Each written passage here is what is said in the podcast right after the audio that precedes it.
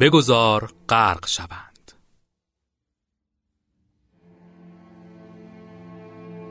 توجه به تغییرات آب و هوایی دیگه به هیچ وجه مسئله‌ای برای عاشقان گلوگیاه نیست بلکه امری کاملا ژئوپلیتیک.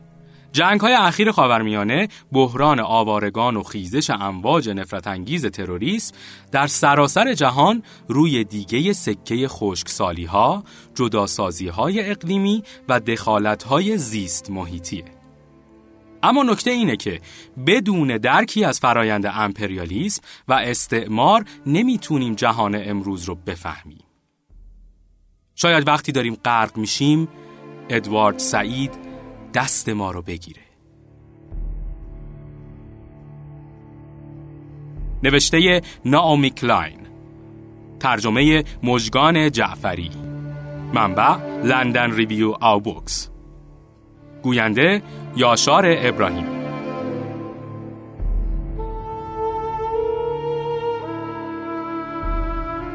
ادوار سعید از اون دسته آدم های عشق طبیعت نبود. از نسل تاجران و صنعتگران و متخصصان بود. یه بارم خودش نمونه افراطی یه فلسطینی شهرنشین خونده بود که رابطش با زمین اساساً استعاریه.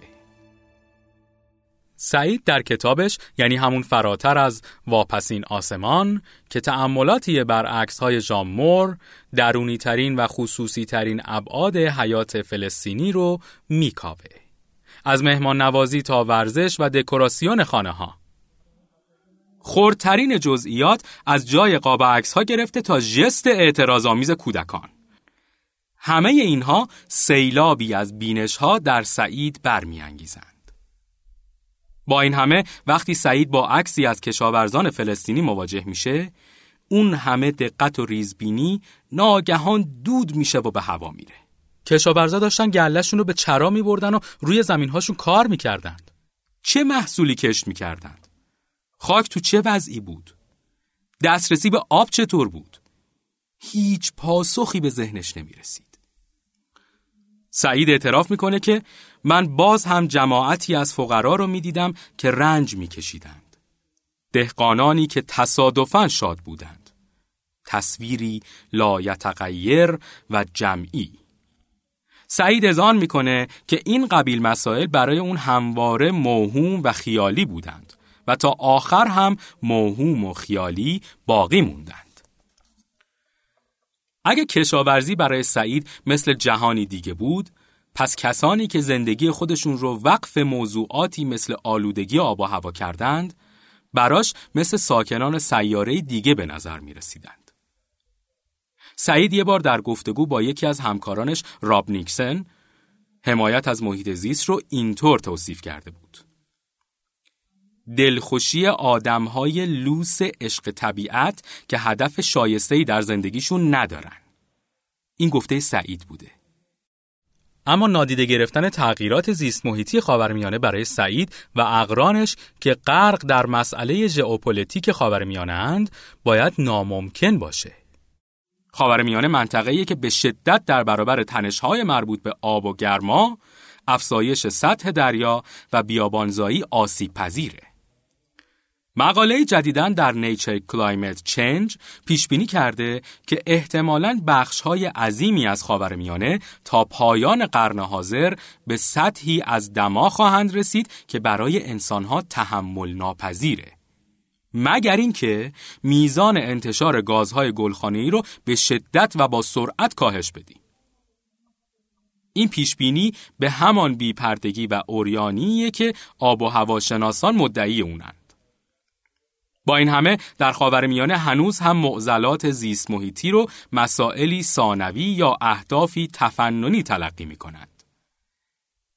دلیل این مسئله ناآگاهی یا بیتفاوتی نیست. مسئله فقط داشتن تأخیر در دریافت اطلاعاته. تغییرات آب و هوایی تهدیدهای جدی هستند. اما دهشتناکترین تأثیراتشون رو در میان مدت بروز میدن. و همیشه در کوتاه مدت تهدیدهای بسیار فوریتری وجود داره که باید با اونها دست و پنجه نرم کنیم. مثل اشغال نظامی، حمله هوایی، تبعیض نظاممند، تحریمای اقتصادی هیچ چیز نمی‌تونه با این قبیل تهدیدهای فوری فوتی رقابت بکنه و حتی نباید برای تلاش برای رقابت با اونها اقدامی صورت بدیم. اینکه سعید به محیط زیستگرایی مثل محوطه بازی برجواها نظر می‌کرد، دلایل دیگه ای نیاز داشت. دولت اسرائیل مدتها پروژه ملتسازی خودش رو در زیر رنگ و لعاب محیط زیستگرایی پنهان کرده بود. بازگشت به زمین یکی از عناصر کلیدی تفکر پیشگامان سهیونیست بود. در چنین اوضاع و احوالی درختها یکی از سلاحهای بسیار قوی ممکن برای اشغال و تصاحب عراضی بودند. بیشمار درخت پسته و زیتون از ریشه کنده شدند تا اسکان اسرائیلی ها در خانه های جدید و ساخت جاده های منحصرا اسرائیلی امکان پذیر بشه. با این حال قضیه به اینجا ختم نمیشه. روی این باغهای میوه و روستاهای فلسطینی جنگلهای کاج و اوکالیپتوس کاشتند. شهرت صندوق ملی یهودیان در این دست اقدامات از همه بیشتر بود. صندوق ملی یهودیان که شعارش سبز کردن بیابان بود، ادعا می کرد که از سال 1901 250 میلیون درخت در اسرائیل کاشته. اونم درختانی که بسیارشون بومی منطقه نبودند. وقتی که پای تبلیغات در میان بود صندوق ملی یهودیان خودش رو NGO ی زیست محیطی مثل بقیه NGO های زیست محیطی جا می‌زد که با جنگل ها و مدیریت منابع آبی، پارک ها و احیای فضای سبز سر کار دارند. اما این NGO از قضا بزرگترین مالک خصوصی اراضی در دولت اسرائیل هم هست. و اگه بخوایم از ایرادهای حقوقی مفصل بگذریم نمی‌تونی فراموش بکنیم که این نهاد هنوز هم که هنوزه از اجاره دادن و فروش زمین به غیر یهودیان خودداری می‌کنه. من تو جامعه یهودی بزرگ شدم که در تمام مناسبت های اون از تولد و عزا گرفته تا روز مادر و برمیتسوا با دبدبه و کپکپه به افتخار اون شخص از صندوق ملی یهودیان درختی می خریدند. تا وقتی که به بزرگسالی نرسیدم نمی‌دونستم که این کاجهای قدیمی با اون حس خوبشون بی آزارم نبودند. اونها کاغذ دیواری های لازم برای پوشوندن دیوارهای مدرسه ابتدایی من در مونترال رو فراهم می کردند. پس یه مش درخت نبودند که میکاری و بعدا می‌تونی بغلشون بکنی. در حقیقت این درختها یکی از نمادهای بسیار زننده از نظام تبعیض دولتی اسرائیلند. یعنی نظامی که برای تحقق همزیستی مسالمت آمیز باید برچیده بشه. صندوق ملی یهودیان مستاقی معاصر و افراطی از اونچه استعمارگری زیست محیطی خونده میشه. این پدیده نه جدیده و نه منحصر به اسرائیل. امریکای شمالی و جنوبی تاریخچه‌ای طولانی و دردناک از تبدیل سرزمین‌های زیبای وحشی به پارک‌های حفاظت شده دارند. با نامگذاری مناطق تحت عنوان پارک های حفاظت شده مردم بومی از دسترسی به قلمروهای اجدادیشون برای شکار و ماهیگیری یا حتی زندگی محروم می شدند. این ماجرایی تکرار پذیره. مستاق معاصر این پدیده آفست کربونه. مردم بومی از برزیل تا اوگاندا دریافتند که تجاوزکارانه ترین دستاندازی ها بر عراضی رو سازمان های حفاظت از محیط زیست صورت میدند. بدون مقدم چینی جنگل ها را به آفست کربن تغییر کاربری میدن و بدین طریق جنگل از دسترس ساکنان سنتیش خارج میشه. در نتیجه می‌تونیم بگیم که بازار آفست کربن به تنهایی سطح جدیدی در تعدی به حقوق زیست محیطی بشر ایجاد کرده. محیطبانان و مأموران امنیتی پارک های حفاظت شده، کشاورزان و بومیانی رو که تلاش می کنند به زمین هاشون دسترسی داشته باشند، مورد حملات فیزیکی قرار میدند. اظهار نظر سعید درباره عشق طبیعت ها رو باید در این زمینه تفسیر کرد. مسئله به همینجا ختم نمیشه.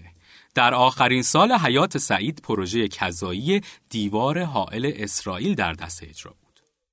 تصرف عراضی کرانه باختری، اخراج کارگران فلسطینی از سر کارشون، کشاورزان از زمینهاشون، بیماران از بیمارستانها و جداسازی بیرحمانه خانواده ها از همدیگه. آدم برای مخالفت با ساخت دیواری که برای بالا رفتنش حقوق انسانها فدا میشه دلیل کم نمیاره. با این همه در اون زمان معترضان یهودی اسرائیلی که رساترین فریادهای اعتراض رو داشتند هم به هیچ کدوم از این دلایل توجهی نکردند.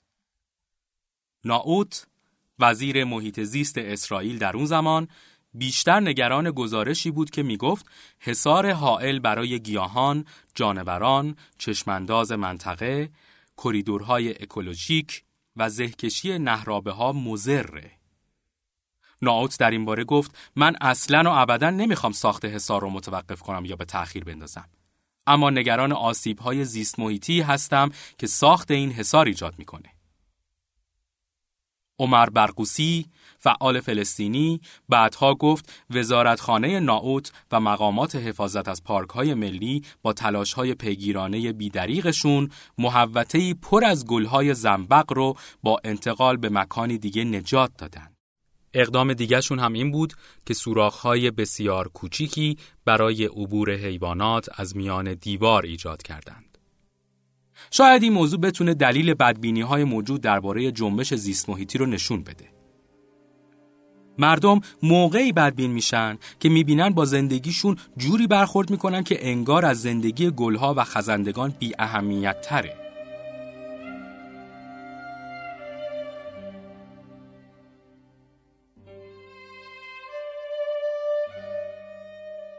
میراث فکری گسترده سعید علل پنهانی بحران اکولوژیستی جهان رو روشن می‌کنه. این میراث چنان عظیمه که به راه حل‌های اشاره می‌کنه که باید اذعان کنیم بسیار فراگیرتر از الگوهای فعلی مبارزن. راه حل‌هایی که از مردم در حال رنج توقع ندارند که نگرانی هاشون رو در خصوص جنگ، فقر و نجات پرستی نظاممند رو درز بگیرند و اول از همه کره زمین رو نجات بدن. راه حل هایی که نشون میده این بحران ها چطور همگی به هم مربوطند و چطور راه حل هاشون هم در پیوند با یکدیگه است. خلاصه اون که شاید سعید وقتی برای عشق طبیعت ها نداشت. اما عشق طبیعت ها باید فوراً برای پرداختن به سعید وقتی دست و پا کنه. نه تنها برای سعید بلکه برای بسیاری از متفکران پسا استعماری و ضد امپریالیسمی دیگه. به خاطر اینکه بدون دانش ضد امپریالیستی و پسا استعماری راهی نداریم که بفهمیم چطور به این مرحله خطرناک رسیدیم یا راهی برای دستیابی به دگرگونی های لازم برای نجات پیدا نخواهیم کرد.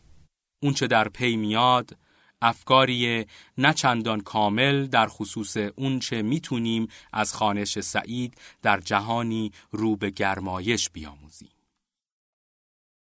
سعید یکی از نظریه پردازان بسیار سخنور و دردمند تبعید و قربت زدگی بود. اما قربت زدگی سعید چنان که او همواره بر اون تأکید داشت برای وطنی بود که آنقدر تغییرات عمیقی کرده بود که انگار دیگه در واقعیت وجود نداشت. موقعیت اون پیچیده بود. با سرسختی از حق بازگشت به وطن دفاع می کرد. اما هیچ وقت ادعا نکرد که وطن سر و سامان گرفت.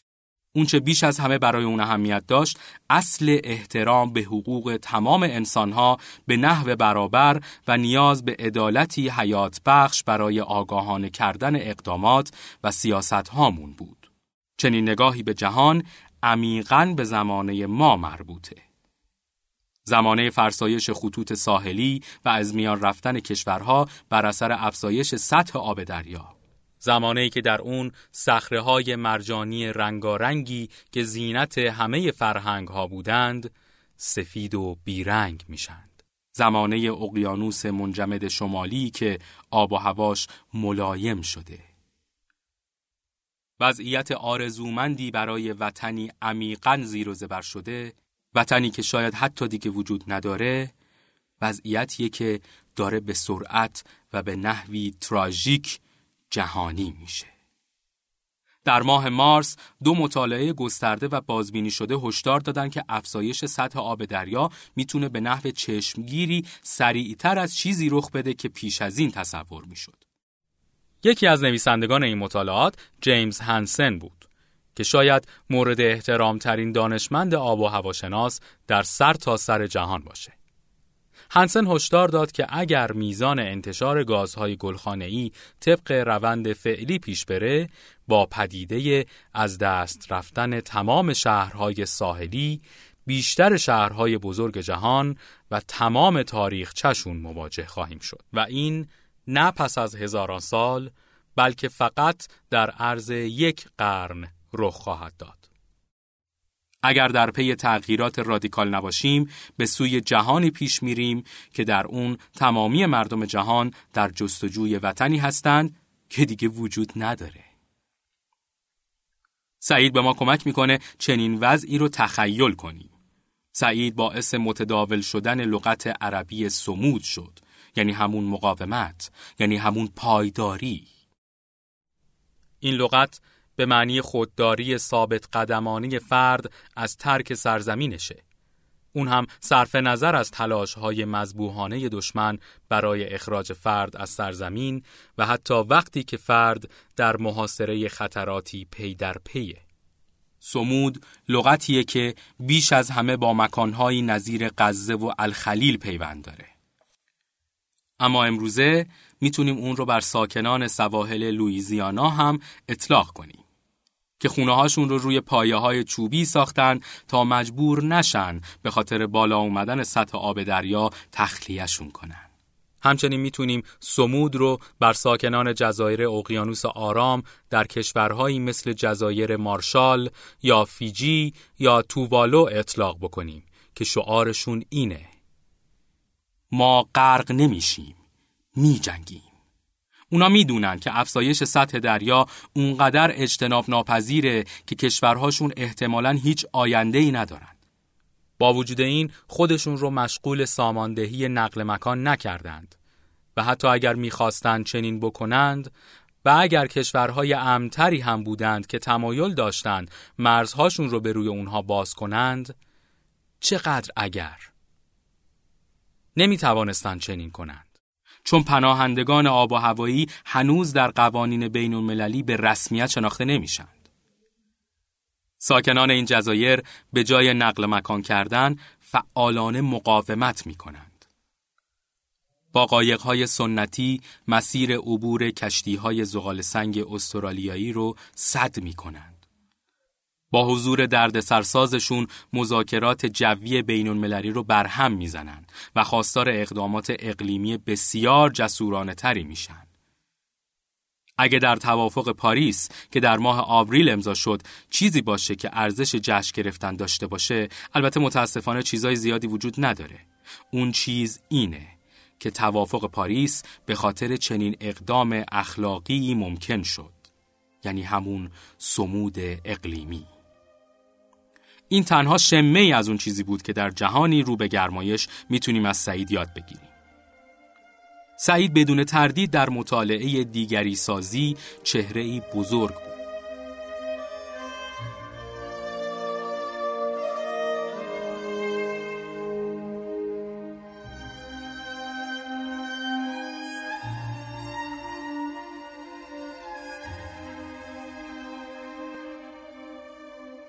این موضوع در شرق شناسی با این عبارت توصیف شده نادیده گرفتن، فروکاستن و محروم کردن انسانهایی که به فرهنگ، ملت یا منطقه جغرافیایی دیگری متعلق هستند. وقتی که فرایند دیگری سازی با قوت تمام به انجام رسید، زمینه برای انجام هر نوع تجاوزی مهیا میشه. اخراج خشونت آمیز، دزدی سرزمین، اشغال، تجاوز و مسائلی از این دست. تمام نکته دیگری سازی در اینه که حقوق و انسانیت دیگری نباید با کسانی که وجوه امتیاز و برتری رو تعیین می کنند یکسان و برابر باشه. اما این همه چه ربطی به تغییرات آب و هوایی داره؟ شاید هر نوع ربطی داشته باشه. ما تا همین حالا هم جهانمون رو به طرز فجیعی گرم کردیم و دولت هامون هنوز از دست زدن به اقدامات ضروری برای ایجاد وقفه در این جریان امتناع می کنند. شاید زمانی بود که افراد می‌تونستند ادعای ناآگاهی بکنند. اما در عرض سه دهه گذشته از زمانی که مجمع بین المللی تغییرات آب و هوایی ایجاد شده و مذاکرات آب و هوایی شروع شدند، امتناع از کاهش میزان انتشار گازهای گلخانه‌ای با آگاهی کامل از خطرات اون همراه بوده. بیملاحظگی هایی مثل انتشار گازهای گلخانه‌ای عملاً بدون وجود نجات پرستی سازمان یافته حتی اگه پنهانی هم باشه ممکن نیست. این بیملاحظگی ها بدون شرق شناسی و بدون تمام لوازم قدرتمند دیگه ممکن نیست. این لوازم قدرتمند به قدرتمندان مجال میده زندگی زعفا رو نادیده بگیرند. این لوازم لوازم رتبه بندی ارزش نسبی انسانها همون لوازمی هستند که تاریخ زدایی از ملتها و فرهنگهای کهن رو ممکن می‌کنند. و همون لوازمی هستند که استخراج تمام منابع کربن جهان رو مجاز اعلام می کنند. سوخت های فسیلی یگان محرک تغییرات آب و هوایی نیستند. کشاورزی صنعتی و جنگل زدایی هم در این فرایند دخیلند. اما سوخت های فسیلی از بقیه عوامل مهمترند. مشکل سوختهای فسیلی اینه که ذاتا چنان آلوده و سمیان که مردم و زمین رو به پای خودشون قربانی می‌کنند. مردمانی که ریه ها و بدنهاشون قربانی کار در معادن زغال سنگ میشه. مردمانی که زمین های کشاورزی و آب نوشیدنیشون قربانی معادن روباز و آلودگی نفتی میشه. تازه در دهه هفتاد میلادی بود که دانشمندانی که با دولت آمریکا همکاری می‌کردند سراحتا برخی مناطق خاص کشور رو مناطق قربانی شده ملی نامیدند. یکم به جنگل های آپالیچیا فکر بکنید. این منطقه را برای کشف معادن زغال سنگ نابود کردند. چون استخراج زغال سنگ از طریق به اصطلاح از میان برداشتن قله کوه بسیار ارزانتر از حفاری زمینه. برای اینکه قربانی کردن کل یک محدوده جغرافیایی رو توجیه بکنیم باید نظریه هایی مبتنی بر دیگری سازی رو به کار بگیریم. این نظریه ها درباره اینه که مردمی که در اون منطقه جغرافیایی زندگی می‌کنن اونقدر فقیر و عقب ماندند که زندگی و فرهنگشون ارزش محافظت و مراقبت نداره. خب اگه شما یک پشت کوهی هستید کوهاتون چه اهمیتی برای بقیه دارن؟ مبدل ساختن تمام اون زغال سنگ ها به الکتریسیته نیازمند سطحی دیگر از دیگری سازیه. این بار در حق شهرنشین هایی که در همسایگی نیروگاه ها و پالایشگاه ها زندگی می کنند. در آمریکای شمالی گروه های کثیری از رنگین پوستان، سیاه پوستان و لاتین تبارها به کار گرفته میشن تا بار سمی ناشی از اعتیاد ما به سوخت های فسیلی رو بر دوش بکشند. و همین باعث شده که نرخ سرطانها و بیماری های مختلف در میان این اقشار به نحو چشمگیری افزایش پیدا کنه. در واقع جنبش عدالت آب و هوایی در مساف با همین نوع نجات پرستی زیست محیطی متولد شده. مناطقی که قربانی سوختهای فسیلی شدند، سراسر کره زمین رو پوشوندند. دلتای نیجر رو ببینید. هر سال تانکر نفتی موسوم به اوکسان والدز با سرریز کردن نفت اون رو می آلایه. فرایندی که کنساروویوا پیش از اون که به دست دولت نیجریه به قتل برسه نسل کشی بوم شناختی نامیده بودتش. او میگفتش که اعدام رهبران انجمنها به خاطر شرکت نفت و گاز شل هستش. در کانادا کشور من تصمیم گیری در خصوص حفاری ماسه های نفتی آلبرتا که منبع سرشار نفت خامه مستلزم پاره کردن موافقتنامه انگلستان با قبایل اولیه ساکن اون منطقه است. بر اساس این موافقتنامه سلطنت انگلستان حق بومیان این سرزمین رو برای شکار، ماهیگیری و زندگی بر اساس رسوم قبیلگی در سرزمین آبا و اجدادیشون به رسمیت میشناخت. وقتی که حرمت این منطقه از بین میره، رودخانه هاش آلوده میشند، ماهیهاش به تومور مبتلا میشن دیگه چجوری می‌تونیم از احترام به موافقتنامه و حقوق بومیان سخن بگیم البته اوضاع از این هم بدتر شده فورت مکموری شهری در میانه این ماسه های نفتی که بسیاری از کارگران در اون زندگی می کنند و عمده پولشون رو در اونجا خرج می کنند تبدیل به جهنمی سوزان شده. این منطقه هم بسیار گرمه هم بسیار خشک و این وضع آب و هوایی در ارتباطی مستقیم با حفاری های اون منطقه است. حتی با چشم پوشیدن از چنین رخدادهای دراماتیکی باز هم آشکاره که استخراج منابع گونه خشونته. به خاطر اینکه این فرایند چنان لطمه به زمین و آب می‌زنه که سبب پایان یافتن شیوه ای از زندگی و همچنین باعث مرگ فرهنگ هایی میشه که در دل اون زمین ها بالیده است. سیاست رسمی دولت کانادا در طول سالها این بوده که ریشه های پیوند بومیان با فرهنگشون رو پاره بکنه. دولت کودکان بومیان رو به زور از خانواده هاشون جدا می‌کنه و به مدارس شبانه روزی می‌بره. در اونجا سخن گفتن به زبان بومی و انجام آینهای فرهنگی ممنوعه و البته سوء استفاده فیزیکی و جنسی فراگیر. اخیرا یکی از گزارش های حقیقتیاب این کار رو نسل کشی فرهنگی نامیده. آسیب های روحی ناشی از این جداسازی های اجباری از سرزمین، فرهنگ و خانواده مستقیما با ناامیدی فراگیری مرتبطه که امروز روز همچون خوره به جان بسیاری از قبایل اولیه افتاده. فقط در یک مورد در ماه آوریل یازده نفر از اعضای قبیله آتاواپیسکت که حدود دو هزار نفر جمعیت داره دست به خودکشی زدن. حالا این وسط شرکت دبیرز طرح احداث معدن الماسی در قلمرو سنتی بومیان کانادا را کلنگ زده. این طرح هم مثل تمام طرحهای استخراجی به بومیان امید و فرصتهای تازه رو وعده داد. سیاستمداران و کارشناسان می‌پرسند که چرا مردم اینجا رو ول نمی‌کنن؟ اما در واقع بسیاری اونجا رو ترک کردند. این آوارگی تا اندازه‌ای بر سرنوشت هزاران زن بومی در کانادا اثر گذاشته. اونا اغلب در شهرهای بزرگ یا کشته شدند یا گم شدند.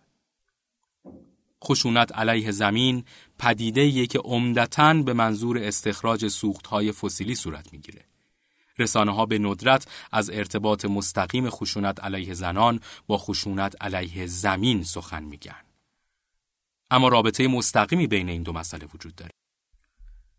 هر دولت جدیدی که سر کار میاد وعده میده که دوره‌ای تازه برای احترام به حقوق بومیان آغاز شده. اما چنین وعده‌ای هیچ وقت رنگ تحقق به خودش نمی‌گیره. این از این روه که حقوق بومیان چنان که در اعلامیه حقوق بومیان سازمان ملل از اون سخن رفته حق امتناع از طرحهای استخراجی رو هم شامل میشه حتی وقتی که این طرحها منجر به رشد اقتصاد ملی میشه اما مشکل همین جاست چون رشد اقتصادی دین و آین ماست حتی نخست وزیر اتو کشیده و مکش مرگ مای جدید کانادا هم متعهد و مصممه که خطوط نفتی تازه‌ای در این مناطق احداث می‌کنه. این در حالیه که انجمنهای بومیان که نمی‌خوان سلامت آبشون رو به خطر بندازن یا نقشی در تشدید نوسانات آب و هوایی داشته باشن سراحتا مخالفت خودشون رو با این تصمیم اعلام کردند.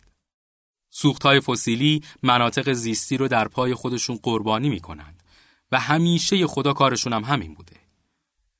نمی‌تونین سیستمی بر پایه قربانی کردن مردم و محیط زیست بنا بکنی. مگر اینکه پای روشنفکرانی هم در میان باشه که این فرایند رو توجیه بکنند و بر استمرار اون پافشاری بکن. از مانیفست سرنوشت تا ترانولیوس و شرقشناسی از دهاتی های عقب مانده تا سرخپوست های عقب مانده از همشون میشنویم که مقصر اصلی تغییرات آب و هوایی رو طبیعت انسانی، هرس و آز ذاتی و کوتهبینی نوع بشر میدون.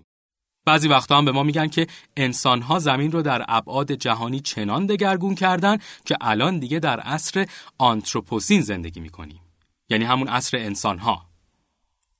این شیوه های تبیین وضعیت فعلی ما معنایی کاملا مشخص و البته ناگفته داره.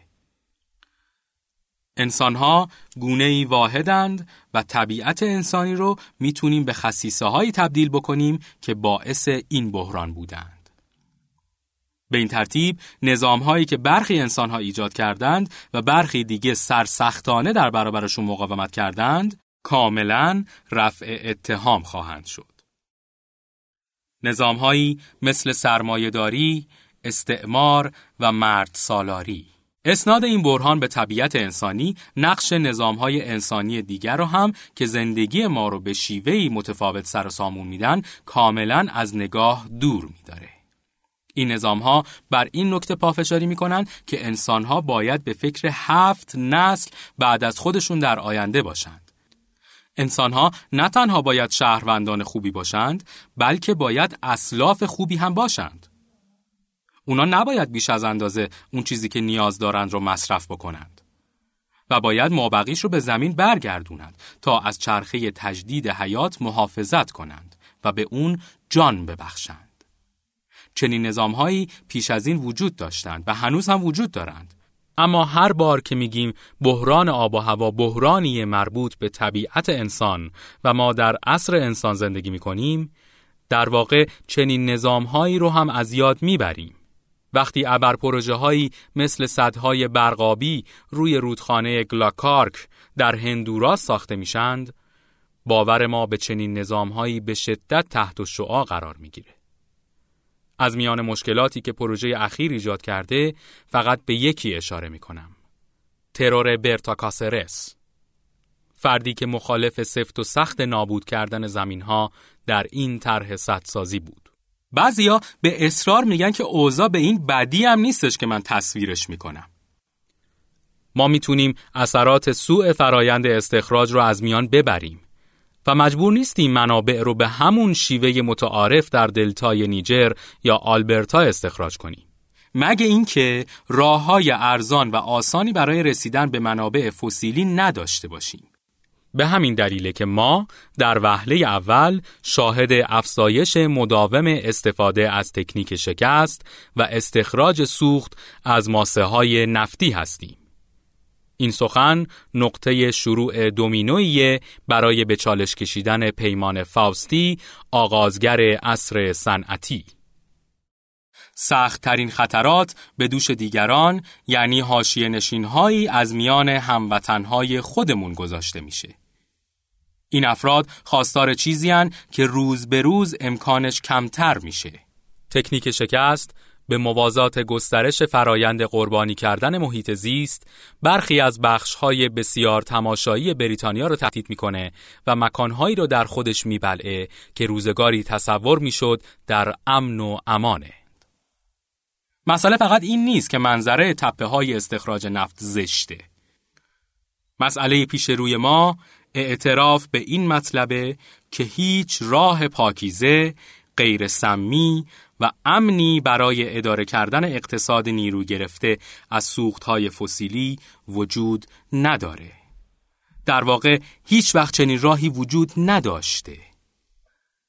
انبوهی از دلایل وجود داره که نشون میده هیچ راه صلحآمیزی برای چنین مقصودی وجود نداره. در اینجا با مشکلی ساختاری مواجهیم. سوختهای فسیلی برخلاف صورتهای تجدید پذیر انرژی مثل انرژی خورشیدی و بادی در هر جایی پراکنده نیستند بلکه متمرکز در نقطه خاصند و این مکانها از قضا این عادت بد رو دارند که در کشورهایی باشند غیر از کشورهای ما این امر مخصوصا درباره ارزشمندترین و مؤثرترین سوختهای فسیلی یعنی نفت صدق می‌کنه به همین دلیله که پروژه شرق شناسی یا همون پروژه دیگری سازی از مردم عرب و مسلمان از همون آغاز شریک جرم پنهان وابستگی ما به نفت بوده و از همین جهته که از بحرانی که گرفتار اونیم یعنی بحران آب و هوا جدایی ناپذیره. وقتی که به مردمان و ملتها به مسابه دیگری نگاه می‌کنیم یا چنان که سعید در 1970 میگه به عنوان اجنبی، بدوی و خوناشام وقتی که این ایده احمقانه به ذهنشون می‌رسه که باید در راستای منافعشون کنترل نفتشون رو خودشون به دست بگیرند برپا کردن جنگ و راه انداختن کودتا برای ما خیلی ساده تر میشه. در سال 1953 بریتانیا با همکاری امریکا دولت منتخب محمد مصدق رو سرنگون کرد. اون هم بعد از اون که او شرکت نفت ایران انگلستان شرکت بریتیش پترولیوم فعلی رو ملی کرد. در سال 2003 دقیقا 50 سال بعد بار دیگه امریکا و انگلستان در مسئله حمله و اشغال غیرقانونی عراق دست به دست همدیگه دادن. بازتاب های هر کدوم از این دخالت ها هنوز دنیای ما رو به لرزه در میاره. همونطور که بازتاب سوزاندن موفقیت آمیز تمام آن نفت ها. خاور میانه اکنون در چنگال خشونتی له شده که از یک سو در نتیجه های فسیلی پدید اومده و از سوی دیگه محصول تأثیراتیه که سوزاندن آن ها بر جای گذاشته.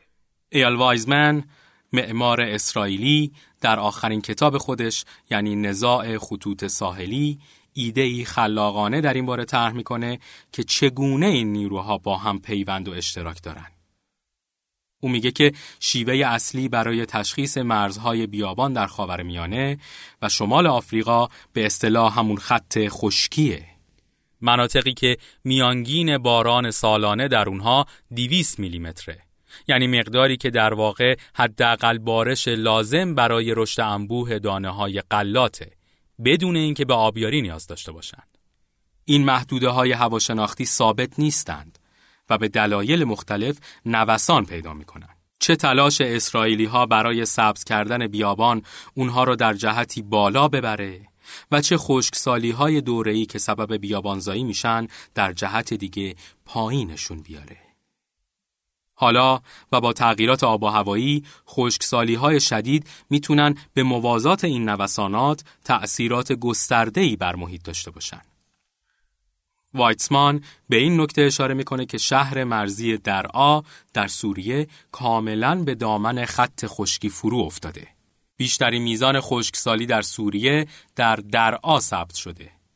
این خشکسالی در سالهای منتهی به شروع جنگ داخلی در سوریه بسیاری از کشاورزان را آواره کرد و خیزش مردم سوریه در سال 2011 از شهر درعا آغاز شد. خشکسالی یگان عاملی نبود که آتش جنگ رو شعله برتر کرد. اما این واقعیت که یک میلیون نفر از مردم سوریه در داخل کشور خودشون به خاطر خشکسالی آواره شدن به وضوح نقشی بسیار مهم در این میان داشته. رابطه میان آب با بالا گرفتن فشارها و نزاعها الگویی تکرار شونده و تقویت شده است که در سر تا سر خط خشکی امتداد پیدا می‌کنه. شما می‌تونید در سرتاسر سر این خط مکانهایی رو پیدا بکنید که گرفتار خشکسالی، کمبود آب، گرمای سوزان و درگیری های نظامی شدند. از لیبی و فلسطین تا برخی میدانهای بسیار خونین جنگ در افغانستان و پاکستان. وایسمان کشف دیگری هم داره که خودش به اون تقارن شگفت انگیز میگه. وقتی نقشه اهداف پهپادهای غربی در منطقه رو می‌بینید متوجه میشید که بسیاری از مناطق مورد حمله از وزیرستان جنوبی تا شمال یمن، سومالی، مالی، عراق، غزه و لیبی مستقیما روی خط خشکی بارش 200 میلیمتری قرار گرفتن یا در حول و حوش اون هستند.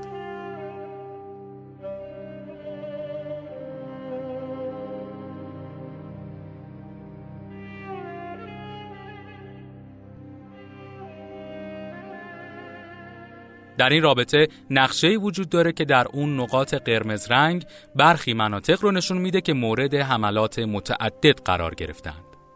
به نظر من این نقشه چشمگیرترین تلاشیه که تاکنون برای به تصویر کشیدن منظره وحشیانه بحران آب و هوا صورت گرفته. حدود یک دهه قبل در گزارش ارتش امریکا به همه این نکات اشاره شده. بر اساس این گزارش خاورمیانه همیشه با دو منبع طبیعی پیوند خورده. نفت به خاطر زیادی اون و آب به خاطر کمی اون. این مطلب کاملا درسته. حالا الگوهای کاملا مشخصی مقابل چشمان ماست. اول جدهای جنگنده غربی در پی مناطق فزونی نفت بودند و حالا پهپادهای غربی به موازات تأثیر فزاینده خشکسالی بر نزاعها در حول و حوش مناطقی پرواز می کنند که با معزل کمی آب روبروند. همینطور که بمب ها در پی نفت هستند، پهپادها هم در جستجوی خشکسالی هستند و اینجوریه که داستان قایق ها شروع میشه. این قایق ها پر هستند از آوارگانی که از خونه هاشون فراری هند. خونه های اونها روی خط خشکی قرار گرفته و خشکسالی و جنگ چیزی از اون باقی نذاشته. بدین ترتیب یه بار دیگه منطق انسانیت زدایی از دیگری به کار میفته تا فرو ریختن ها و حملات پهپادهایی رو توجیه بکنه که حالا مهاجران رو هدف گرفتند. و البته نیاز اونها به امنیت رو تهدیدی برای ما به شمار میاره و مهاجرت مستعصلانشون رو گونه ای اشغال نظامی تلقی می‌کنه. تاکتیک های بکار گرفته شده در کرانه باختری و بقیه مناطق اشغالی حالا راهشون رو به شمال آمریکا و اروپا باز کردند. دونالد ترامپ علاقمند برای بنا کردن دیوارش در مرز مکزیک به مردم آمریکا بگه که از اسرائیل بپرسید. ساختن دیوار جواب میده. در شهر کاله در فرانسه کمپ هایی ساخته میشه. هزاران نفر در مدیترانه غرق میشند. و دولت استرالیا هزاران نجات یافته از جنگ و حکومت‌های استبدادی رو در کمپ‌هایی بازداشت می‌کنه که در جزیره های دورافتاده‌ای مثل ناورو و منس قرار دارند. شرایط در ناورو به قدری اسفباره که ماه گذشته یکی از مهاجران ایرانی برای جلب توجه جهانیان به این مسئله خودسوزی کرد. چند روز بعد هم یه مهاجر دیگه‌ای یعنی زنی 21 ساله از سومالی این کار را انجام داد. مالکوم ترنبول نخست وزیر استرالیا هشدار داد که استرالیایی ها اشکی ندارند که برای ماجرا بریزند و مجبورند در راه رسیدن به هدف ملیشون مصمم و قاطع باشند. دفعه بعد که داشتید یکی از مقالات روزنامه های مرداک رو میخوندید اون وقت ناآرو رو به خاطر بیارید. مثل مقاله پارسال کیت هاپکینز که میگه حالا وقت اون رسیده که بریتانیا به راه استرالیایی ها بره. جنگنده ها رو تجهیز بکنه و مهاجران رو مجبور بکنه که به سرزمین های خودشون برگردن و قایق ها رو بسوزونند. نارو یکی از جزایر اقیانوس آرامه که در برابر افزایش سطح آب دریاها آسیب پذیره. و این مسئله وجه نمادینی در خودش داره.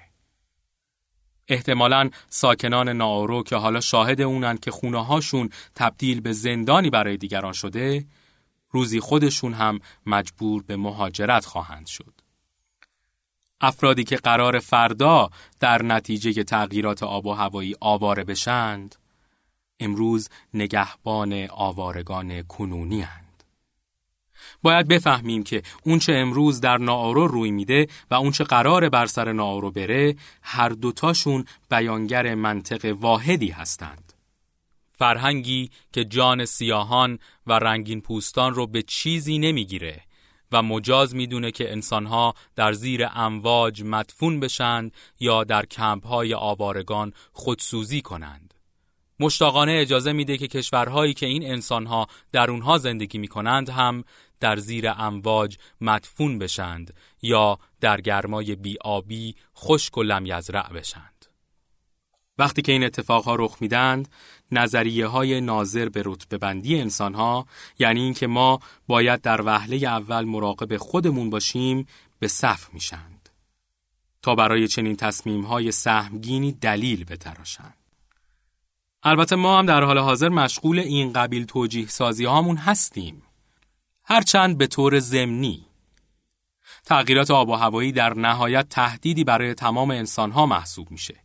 با این حال می‌دونیم که در کوتاه مدت این تغییرات در درجه نخست افراد فقیر رو در دامنه تغییرات خودش می‌گیره و پیش از همه وضع اونها رو وخیم می‌کنه. چه این افراد همونهایی باشند که در جریان طوفان کاترینا در نئو اورلاند بر سقف خونه هاشون رها شدند و چه یکی از 36 میلیون نفری باشند که بر اساس آمار سازمان ملل در جنوب و شرق آفریقا در معرض گرسنگی ناشی از خشکسالی هستند. ما در وضعیتی استراری هستیم. اون هم استراری مربوط به زمان حال و نه آینده. اما متناسب با این استرار عمل نمی کنیم. توافق پاریس متعهد شد که میزان گرمایش رو زیر دو درجه سانتیگراد نگه داره. توافق بر چنین هدفی ورای بیملاحظگیه. وقتی که نتیجه توافق پاریس در سال 2009 در کوپنهاگ اعلام شد، نمایندگان آفریقا اون رو حکم مرگ خوندند. شعار برخی ملت‌های ساکن جزایر کم ارتفاع یک و نیم درجه برای زنده ماندن بود.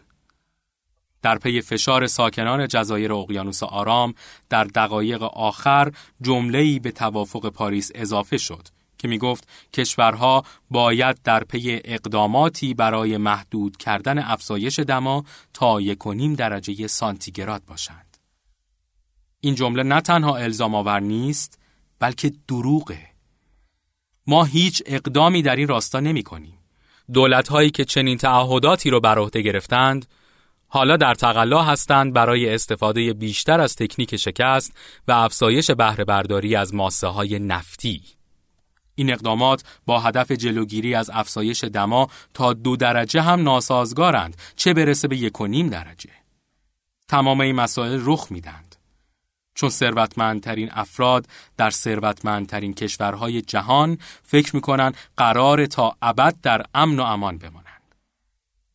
این از اون روه که اونا فکر می‌کنن همیشه دیگرانن که قراره در معرض بزرگترین خطرها قرار بگیرند. فکر می‌کنن تغییرات آب و هوایی دم در اونها منتظر میمونه و کسی قرار مراقب اونها باشه که طوریشون نشه. گاهی وقتها رفتارهای نادرست هر روز زننده تر میشن. ما تصورات خوشبینانه در خصوص آینده داشتیم و بعد ناگهان در دسامبر و ژانویه گذشته میزان آبهای جاری در انگلستان افزایش پیدا کرد و شانزده هزار خانه غرق شدند. دسامبر گذشته بارانی ترین دسامبر ثبت شده در رکوردها بود. ولی شهرهایی که قربانی سیلاب شدند فقط با باران دست و پنجه نرم نمی کردند. بلکه مجبور بودند با این واقعیت هم کنار بیاند که دولتشون علیه مؤسسات عمومی و شوراهای محلی اعلان جنگ کرده که در خط مقدم مبارزه علیه سیل بودند.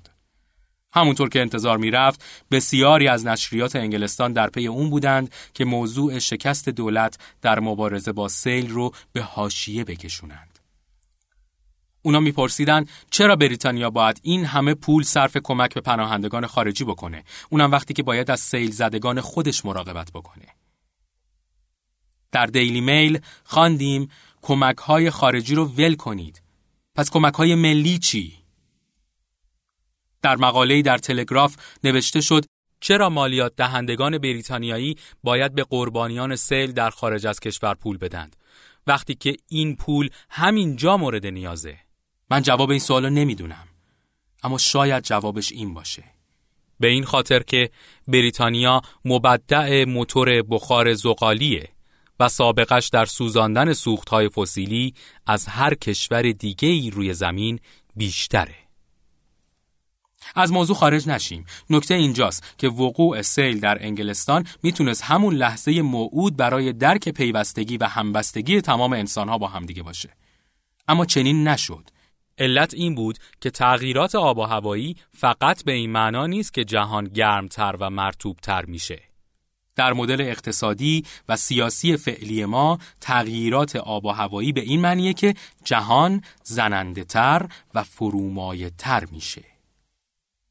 مهمترین درسی که میشه از تمام این حرفا گرفت اینه که راهی برای مواجهه با بحران آب و هوایی به مسابه معزلی صرفاً تکنوکراتیک وجود نداره.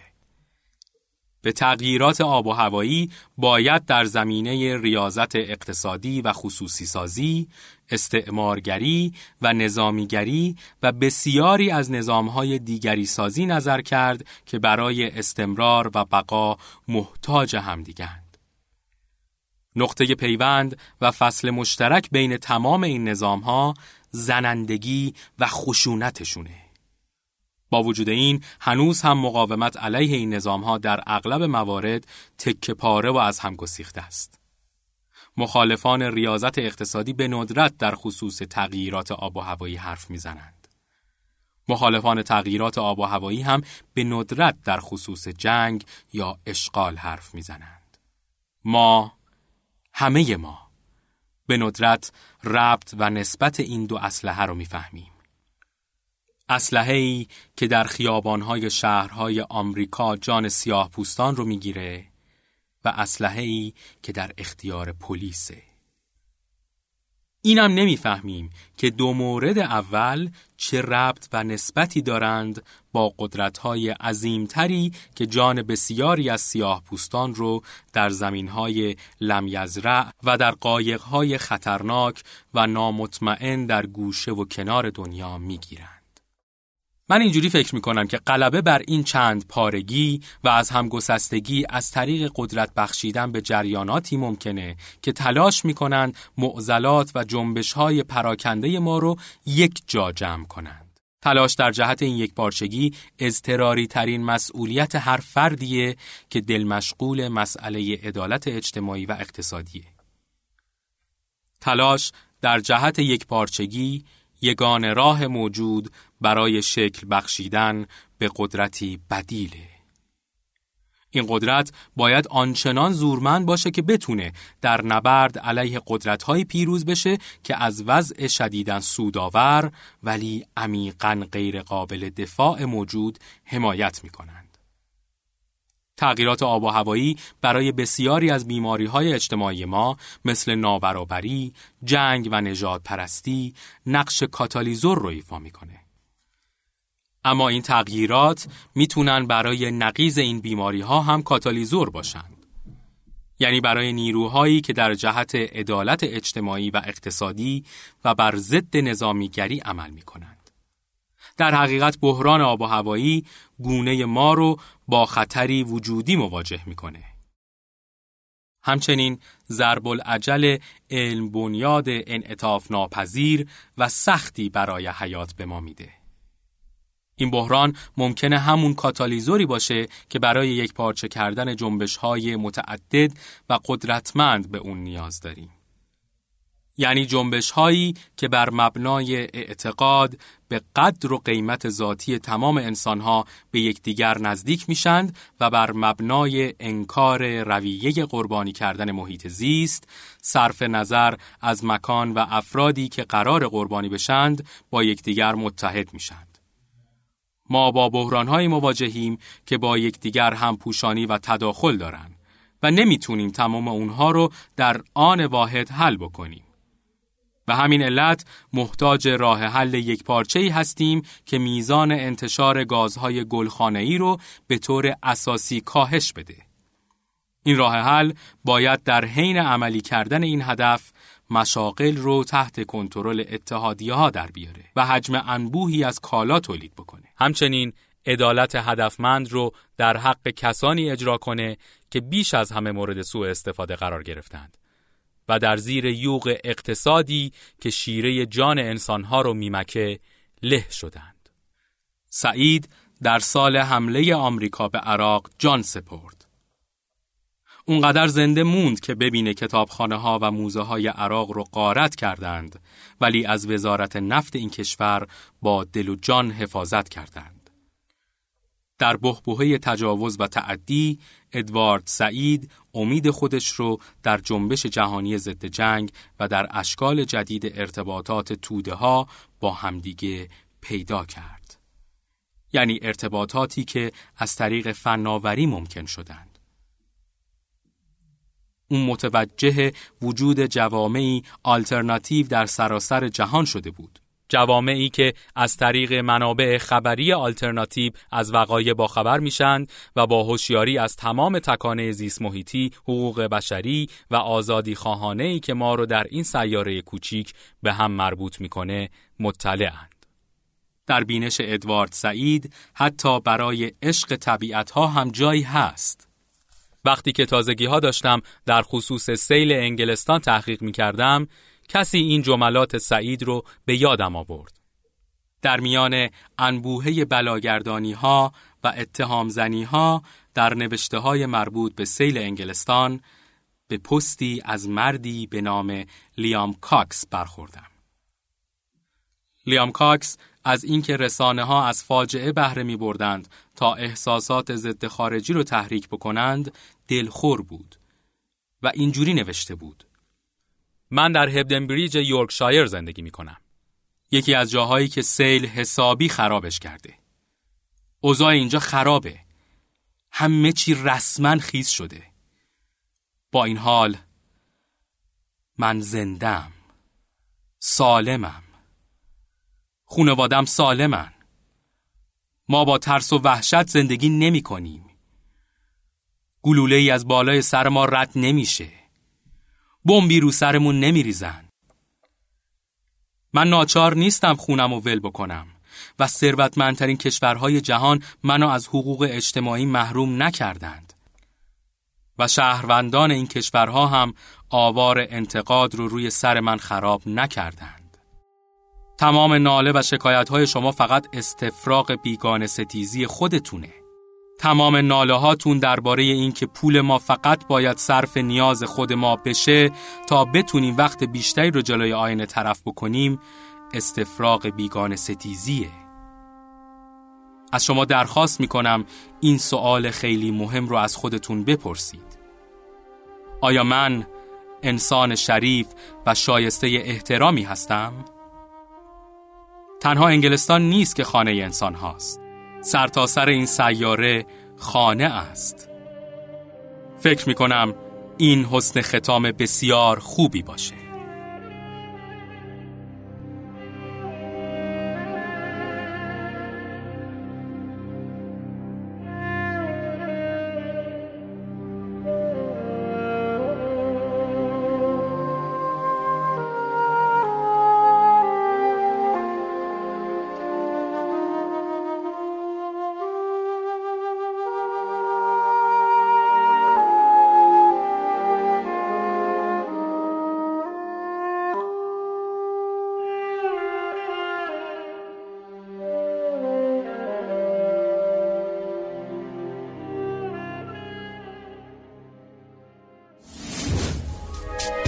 شما هم می‌تونید دقدقه ها و تجربه های خودتون رو با دیگران به اشتراک بذارید.